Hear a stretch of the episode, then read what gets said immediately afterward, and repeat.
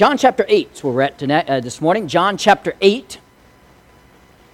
I am so glad to see you in church today. And many of you, I've prayed for you this week that you would be here and that we would be able to be together and, and uh, spend this time together. So I'm glad uh, to see you. Uh, there was a young woman teacher who was uh, of obvious liberal tendencies, and she was explaining to her class of small children uh, how she is an atheist. And she asked her class, if they are atheists too. Of course, they're small children, not really knowing what that is, but wanting to be like their teacher, their hands all eagerly shot up, and they raised their hands saying that they also were atheists. That was one exception, though. Uh, Lucy, who uh, had not gone along with the crowd, and she kept her hand down, and so her teacher asked her, she said, Lucy, uh, why didn't you raise your hand? She said, Well, I'm not an atheist, I'm a Christian. Uh, the teacher got a little upset, face got a little red, uh, having to debate this with a child. Uh, so she said that, uh, why are you a Christian, Lucy? She said, well, my, my dad was a Christian, my, is a Christian, my mom is a Christian, and so I'm a Christian too. The teacher said, Lucy, that's no reason. What if your mom was a moron, your dad was a moron? What would that make you? And she goes, Well, I guess it would make me an atheist. You're right. So grateful that we don't have that misconception. Amen. We've been looking at the fruit of the Spirit in the life of Christ. And uh, as, we, as we break down the fruits and how they can live in our life, we look to the perfect example, and that is the Lord Jesus Christ, to how he lived on earth and showed us how to do it. Now, today, I am revisiting a passage that we used a few weeks ago when we talked about the gentleness of Jesus. So, we're going to use the same passage, and that's kind of the wonderful thing about the Bible. Uh, you can read the same passage and get different things from it. Amen? So, same passage, different message, but let's look today, if we will, verse number 1 of chapter 8 as we consider the meekness of Jesus. Jesus went into the Mount of Olives, and early in the morning he came again into the temple, and all the people came unto him. He sat down and taught them. And the scribes and Pharisees brought unto him a woman taken in adultery, and when they had set her in the midst, they said unto her, unto him, Master, this woman was taken in adultery in the very act. Now Moses in the law commanded us that they that such should be stoned. But what sayest thou? This they said, tempting him that they might have to accuse him. But Jesus stooped down and with his finger wrote on the ground as though he heard them not. So when they continued asking him, he lifted up himself and said to them, He that is without sin among you, let him first cast a stone at her. And again he stooped down and wrote on the ground.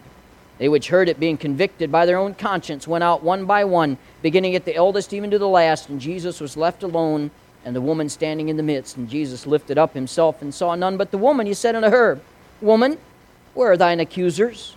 Hath no man condemned thee? She said, No man, Lord. And Jesus said unto her, Neither do I condemn thee. Go and sin no more. Today I want to speak on the meekness of Jesus. Now, after a pastor preached at a church one time, uh, he was standing in the back and uh, people were coming through and, and one lady came through and she uh, was just gushing how wonderful the message was she said that was so good and i, I took uh, good notes and i listened and it was, uh, it was just a very inspiring message and she says preacher i want you to know everything you said applies to someone i know uh, today i want you to take this and apply it to you okay because each and every one of us can improve in this area i promise you uh, it'll be a help. Uh, Father, we thank you for this passage. We thank you for the opportunity we have to get together today, learn from your word. Now, I pray, Lord, that we would not waste our time but by just tuning this out, but I pray we'd hear it, we'd apply it, we would change. We pray in Jesus' name. Amen. As we go through the message today, we're going to interchange the words meekness and humility. Now, we're talking about meekness, but meekness and humility are uh, really much the same thing with different aspects when we talk about allowing the Holy Spirit to bear fruit in our life, we're really contrasting two different, uh, if you want to, if you want to call it moral reformation and spiritual transformation. These are different concepts. Jonathan Edwards wrote uh, many years ago a thesis uh, called "The Nature of True Virtue." In that, he distinguishes between what he calls common virtue and true virtue uh, he says that in common virtue, people, if this produces people who are honest, they're generous, they're civil, but this is not the same as true virtue. In common virtue, the deepest, uh, really, the habits of the heart and your life are restrained. And the result of that is that people are obedient and they do the right thing. In true virtue, the, the fear and pride of your heart are actually dissolved and they're disintegrated at the root, and then the change comes from within. Now, in other words, then moral reformation looks at the rules, spiritual transformation looks at the ruler, and it makes an entire big difference in your life whether you're looking at a bunch of rules or you're making the person the focus of your life. And so, uh, religion does this. Religion does what we call common virtue. It modifies actions, but it uses fear and pride. Out of fear and pride, you can make a person obedient. They can live under strict rules. Uh, but in true virtue, the fear and pride in that heart are actually dissolved. They're disintegrated at the root. And uh, again, the change comes from within. And so spiritual transformation melts and shapes and changes the heart.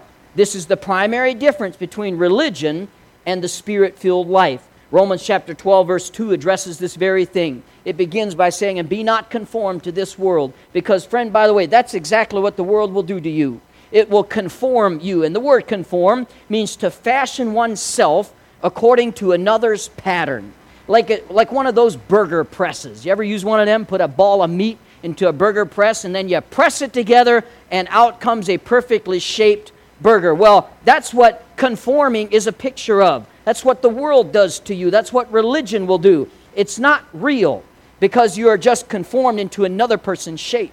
But then this verse continues on Be not conformed to this world, but be ye transformed by the renewing of your mind that ye may prove what is that good and acceptable and perfect will of God. This word transform is different. It means to change into another form, to transfigure. This is real change, and it's from the inside. Now, to learn how to more accurately change in our life and transform, we look to the uh, Lord Jesus Christ, the character of Christ.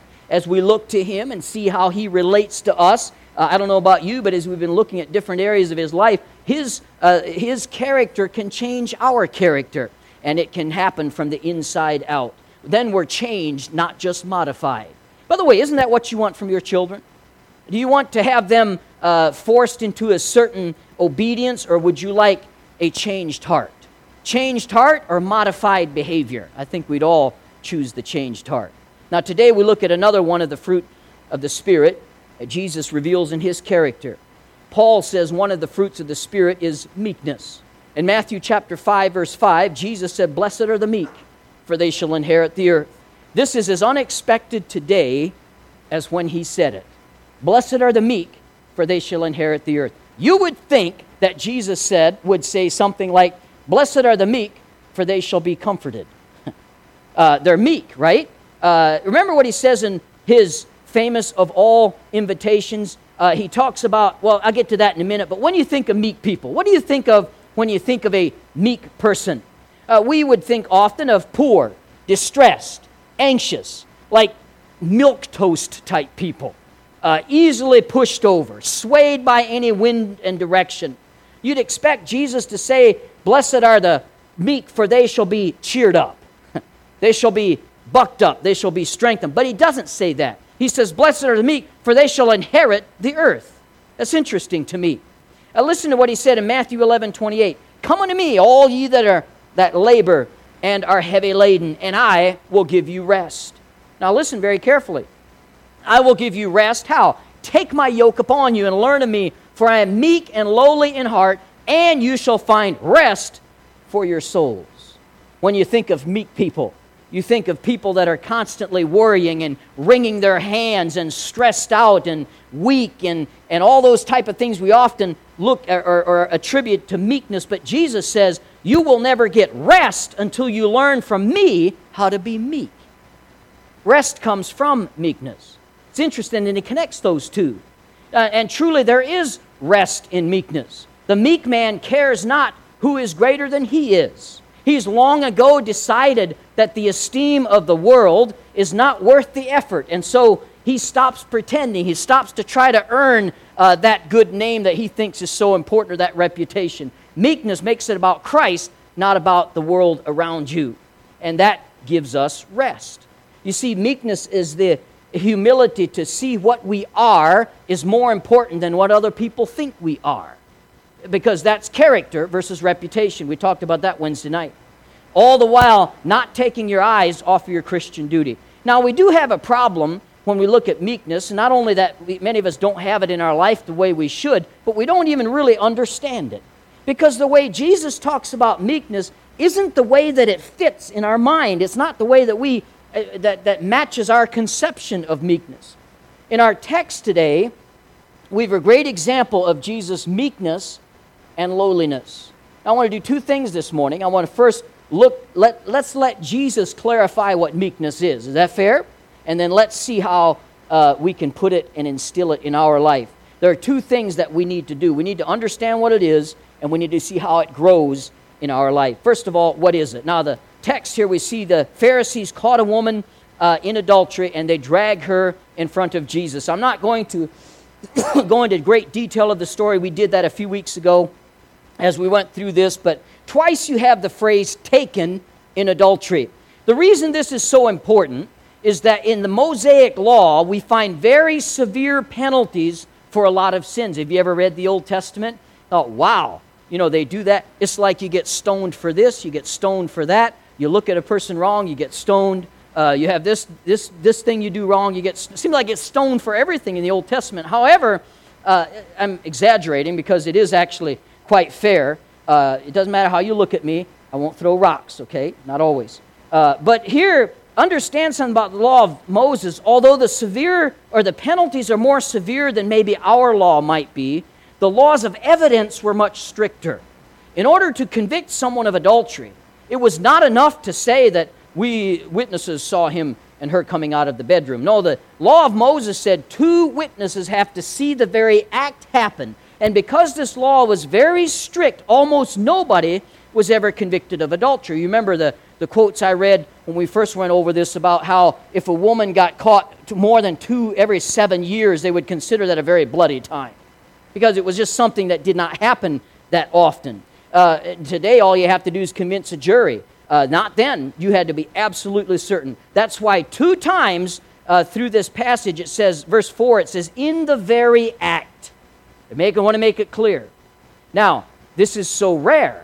That's why the Pharisees think they got a slam dunk right here. They have finally got what they need to take Jesus down. And so they drag her in front of Jesus and they say, This is what the law of Moses says. What say you? What do you say about it? Uh, the law of Moses says she should be stoned. It says so in Leviticus and Deuteronomy. But what sayest thou? Uh, they think they have him the, on the horns of a dilemma, and it is a brilliant trap they've set for it. Because Jesus really can't answer either way. Uh, he, if, if, on the one hand, if he would say, well, save the woman, uh, ignore the law of God and save the woman. We should not stone her. Then they can say, Aha, you say this is your Messiah. You say he's from God, and yet he tramples on the law of God. Can't say that. On the other hand, uh, if he says, Well, you have to respect the law, the law is the law, I guess she has to be stoned, then they'd have him again. You see, the Pharisees hated Jesus' ministry. They hated all this talk about grace and love and mercy and forgiveness, and they hated the people that he drew to himself with that message.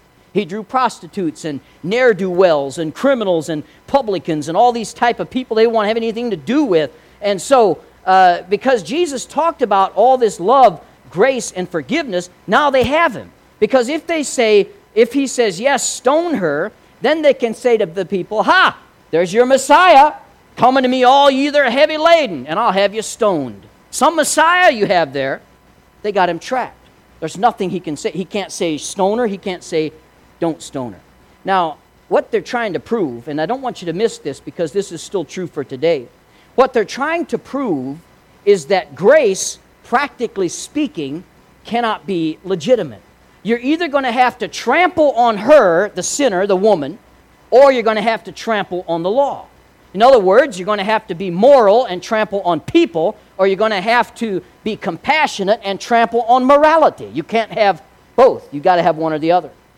Now, people still claim something along those lines today in religion. But let me show you Jesus' response. It shows us a tremendous amount about meekness. Now, Dr. Travis Bradberry wrote, writes for the Huffington Post. He wrote a piece uh, entitled Successful People and Contradictory Personality Traits.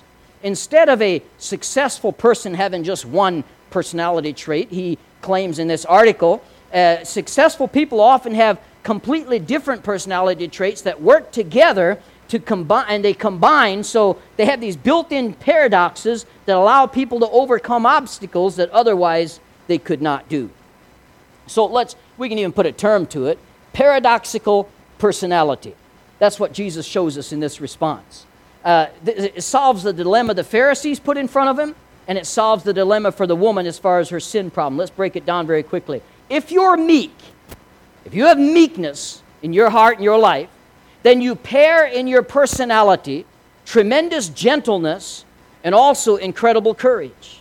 In other words, if you're gentle and not brave, you're not meek. If you're brave and not gentle, you're not meek. Let's look at both of them very quickly. First of all, gentleness. One of the best things that we see about Jesus here, unlike the Pharisees, he does not treat this woman like she's beneath him. Not, not any time. He does not disrespect her. He doesn't spit on her. He doesn't throw a scowl at her. He does not treat her like she's less than a human being. Uh, so uh, you don't, excuse me, and they do, by the way. The Pharisees are scornful. Uh, they're dripping with disdain. They drag her in front of all these people. They do the very best to embarrass her to the, to the, to the nth degree. But if you have meekness, you're never arrogant toward people. You don't look down on people. You don't speak with a condescending air like you're better than other people. You don't mock or abuse people.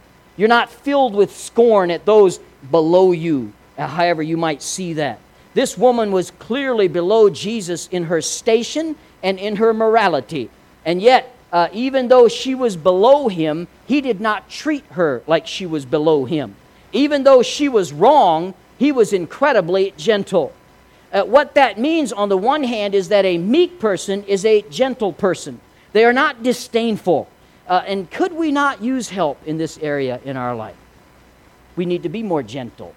Uh, we need to. We have no right to look down on our, our noses at people. We should. Uh, we can, and by the way, we should be offended by sin, but not personally offended. Being offended for God and His holiness. Uh, we had better get it in our heads, in our hearts, friends, when we were dead, He gave us life. When we were enemies, He gave Himself for us. When we were undeserving, He gave us grace. We better realize that in ourselves we are no better and no higher than the vilest of sinners. It is only the mercy of God's grace that brought us to where we are in our life. Uh, the, we had better watch our attitudes then and how we treat people and the tone of voice that we use with others. Think about Jesus as he is bending down and washing the disciples' feet, even the one that was going to betray him. Think about Jesus and how he treated Peter after Peter's great failure. Uh, he said, Tell my disciples and Peter. Think about Thomas after he doubted Jesus raising from the dead, after Jesus told him he would raise from the dead. And instead of chiding him or jumping all over him, he just says, Behold the nails, prints in my hands, and the a sword, spear in my side here, uh, and then to, uh, you know encouraged him not to doubt anymore. Uh, he had gentleness, and that's part of weakness, or, or I'm sorry, meekness. The second part of his paradoxical personality is courage. When they came at Jesus, remember what we talked about last time? He started texting. So that's all he did. He didn't. He didn't. Uh, get one bit, seem one bit worried about it. They started coming to him. And by the way, this is a serious situation. This is a crisis. This is a huge issue. His messiahship is at stake. The very woman's life is at stake. And he's texting in the dirt, doodling on the ground, writing. What was he writing? It doesn't matter. The point is, he's composed, he is poised, he is calm, he is fearless when we look at the Bible word for meekness, Matthew chapter 5, verse 5, blessed are the meek, for they shall inherit the earth. Matthew 11, 29, I am meek and lowly in heart. it's the same Greek word in every uh, place in the New Testament. praus is the original word. It has different forms, but it comes from a word that means a tamed wild animal, like a powerful wild horse who has been tamed uh, and is now submissive and receptive to the rider.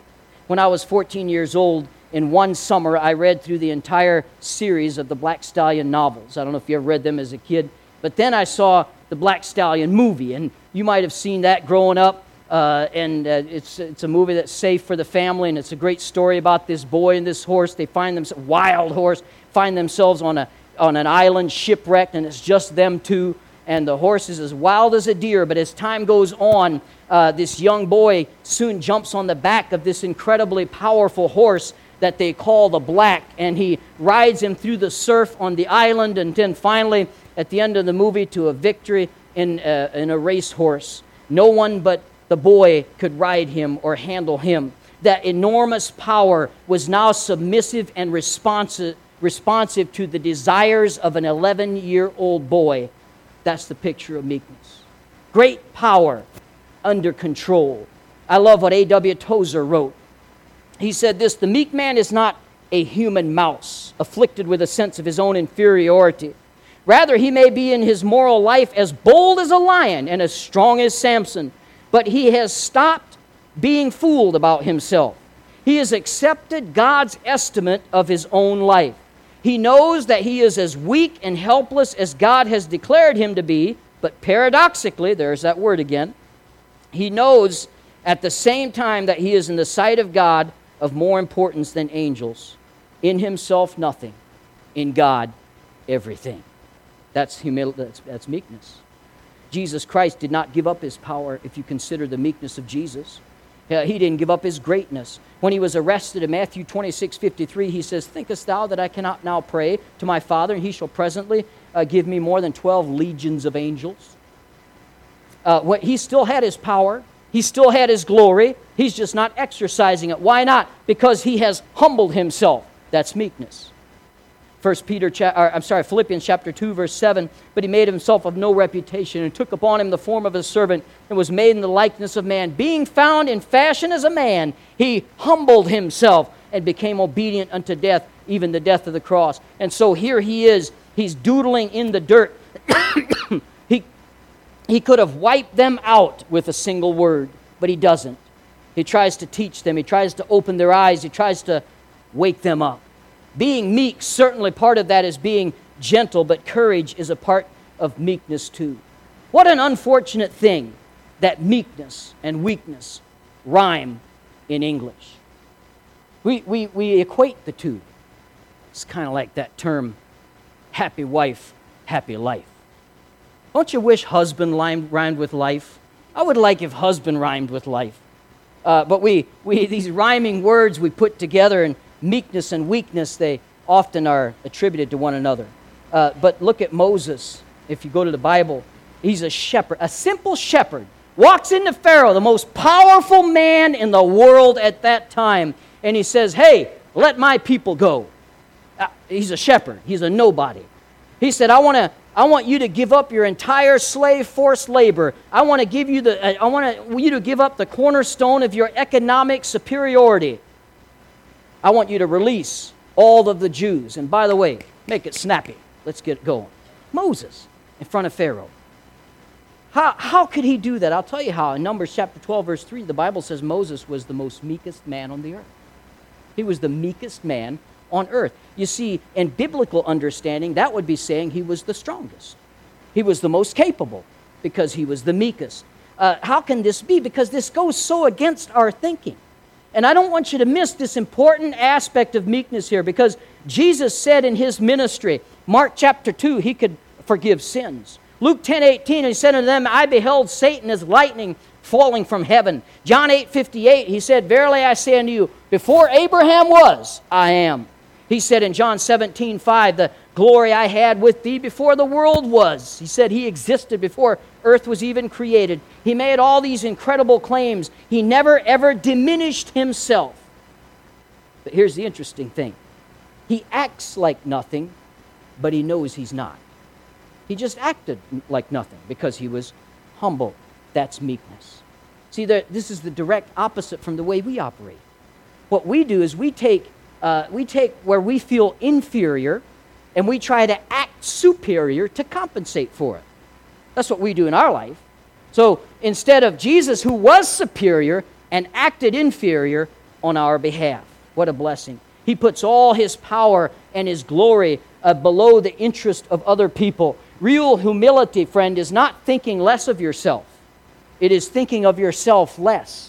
He did not ever diminish who he was. Again, we know we are weak and helpless in and of ourselves. That's humility. But paradoxically, we know that with God, we have the power to move mountains.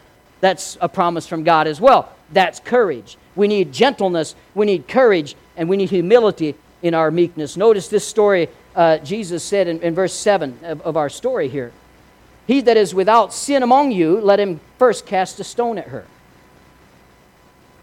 Now, who could? Who could throw a stone? There was one person there that could throw a stone. None of those knuckleheads standing around could, but he could have. He was the only person who had the right, the authority, uh, and, and it would have been correct for him to throw a stone. But he did not. That's meekness. He could have, but he could have destroyed her, but he didn't. That's meekness. So, what does he do if he doesn't cast a stone at her? Well, he can't cast it away because there's a debt there. Debt doesn't just go into thin air. Forgiveness does not simply mean, oh, you know what, you messed up, just forget it, don't worry about it. No, no, somebody absorbs the debt. Somebody has to absorb it. And so, figuratively, he cast the stone at his own feet. Why? Because he's saying, I don't condemn you, because I'm going to be condemned for you.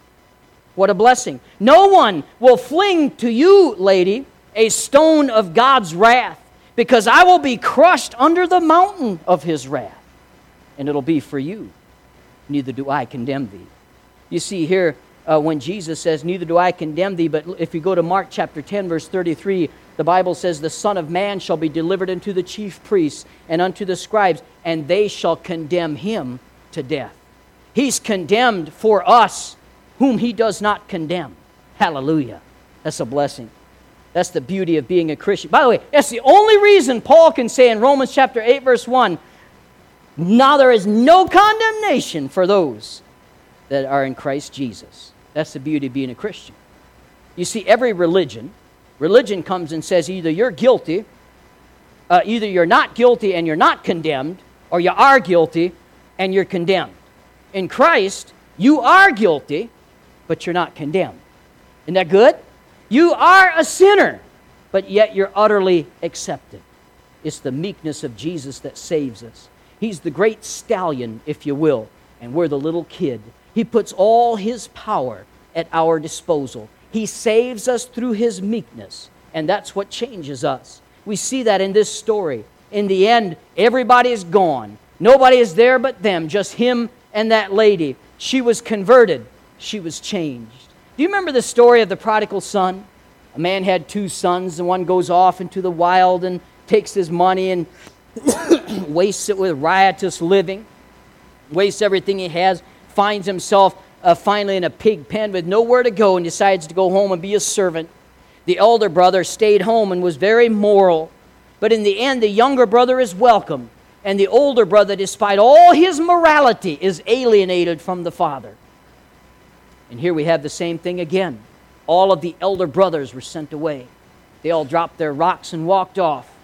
One lady, the younger brother type, here is accepted and forgiven. Thanks to the meekness of Jesus, he could have thrown a stone at her, but he took that on himself, and he wants to do the same thing for you today, friend. If you've never accepted Christ as your Savior, he'll take your punishment. He'll, he'll pay for your debt on your behalf, a debt you could never pay, that you could never cover on your own, and He'll pay it for you. He'll absorb your debt. That's a blessing. I want to, when we come to, when we come to uh, uh, the law, the Bible says, uh, the law says, change who you are, and I'll accept you. But we come to the cross, I accept you. I forgive you. Now let me work within you to transform you. Man, ain't that better?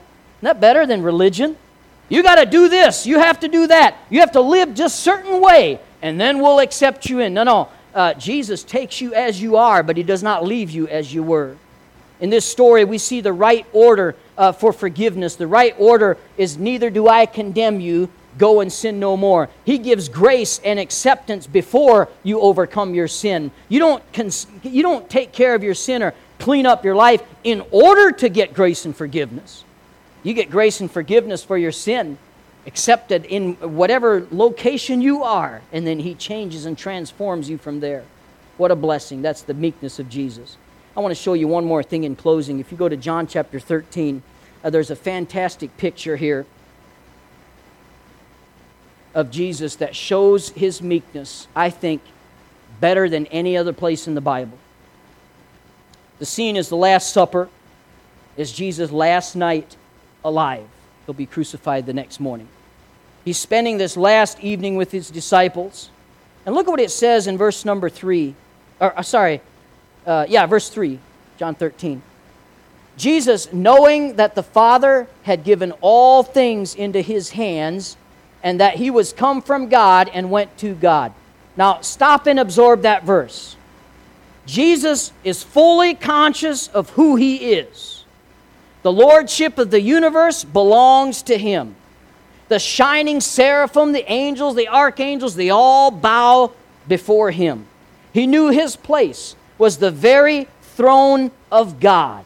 He has all authority. And it's important for us to see in the Bible here what does he do as soon as he recognizes that authority? And he knows who he is. He is the master of the universe, the creator of all. What does he do with it? Look at the next verse. He riseth from supper, laid aside his garments, and he took a towel and he girded himself. What is that? What do we do when we get some authority? What do we do when we get a position? We use it, don't we? And we'll sometimes lord it over other people. Jesus, knowing he's the greatest in the universe, he has all power, all authority, literally, picks up a towel, he bends down, and he washes the feet of his disciples. That's incredible to me. That's probably the best picture of meekness that we can find in the Bible all power, still serving. You see, I believe, friend, that when we get saved, symbolically, God gives us a towel. That might be a spiritual gift, it might be an ability, and we're to serve Him with that towel. And uh, at the end, when we get done with our life, and, and again, I'm speaking figuratively, but we stand before Christ at the judgment seat of Christ, and we hand him a towel. But I don't think that whoever has the cleanest towel will probably be the most blessed. It's probably the person whose towel is pretty filthy, pretty nasty. A lot of stuff done with that towel. People helped, cleaned up lives, feet washed. Because you start washing people's feet, they'll mess up your towel. You start serving people, dirty up your towel. But God doesn't want us to take our talents and our gifts and our abilities and just throw them aside. He wants us to use them for His glory. Dirty your towel up a little, it's okay. And yet, here we see the meekness of Jesus Christ with all his authority and position to serve other, uh, to, uh, that, he, that he had, he used it to serve others. That is meekness. Now, the problem is, we often in our life we don't respond like Jesus did. We throw our towel aside. What do they, what do, who do they think I am? Don't they realize I'm not washing feet? I went to Bible college. I'm a third generation Christian. Don't they know how much my family gives to the church? Jesus Christ, realizing all his power, his divine authority, and he greater than any human being that's ever lived, when he realized who he was, he not only washed the feet of the disciples, but he went the next day and died a criminal's death, and he did it for you. That's meekness. Thank God for the meekness of Jesus. May we, in our life, also dis- display meekness. Can we forget about trying to climb and, and uh, try to make ourselves better and try to make people treat us right and demand our rights and just take on the humility and the meekness of the Lord Jesus Christ, who in all his power, in all his glory, got down on his knees and washed some filthy, disgusting feet. Let's have every head bowed, every eye closed. We see in the Bible very clearly the meekness of Jesus. I want to ask you today are you meek? How are you doing in this department? Are you a meek person? Are you a proud person? Do you demand that people treat you a certain way? Are you looking to serve others?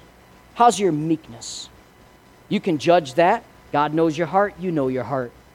Judge that within yourself. Do a self inventory right now and ask yourself, how's my meekness? As you stand along with me, heads bowed and eyes closed, she's going to begin to.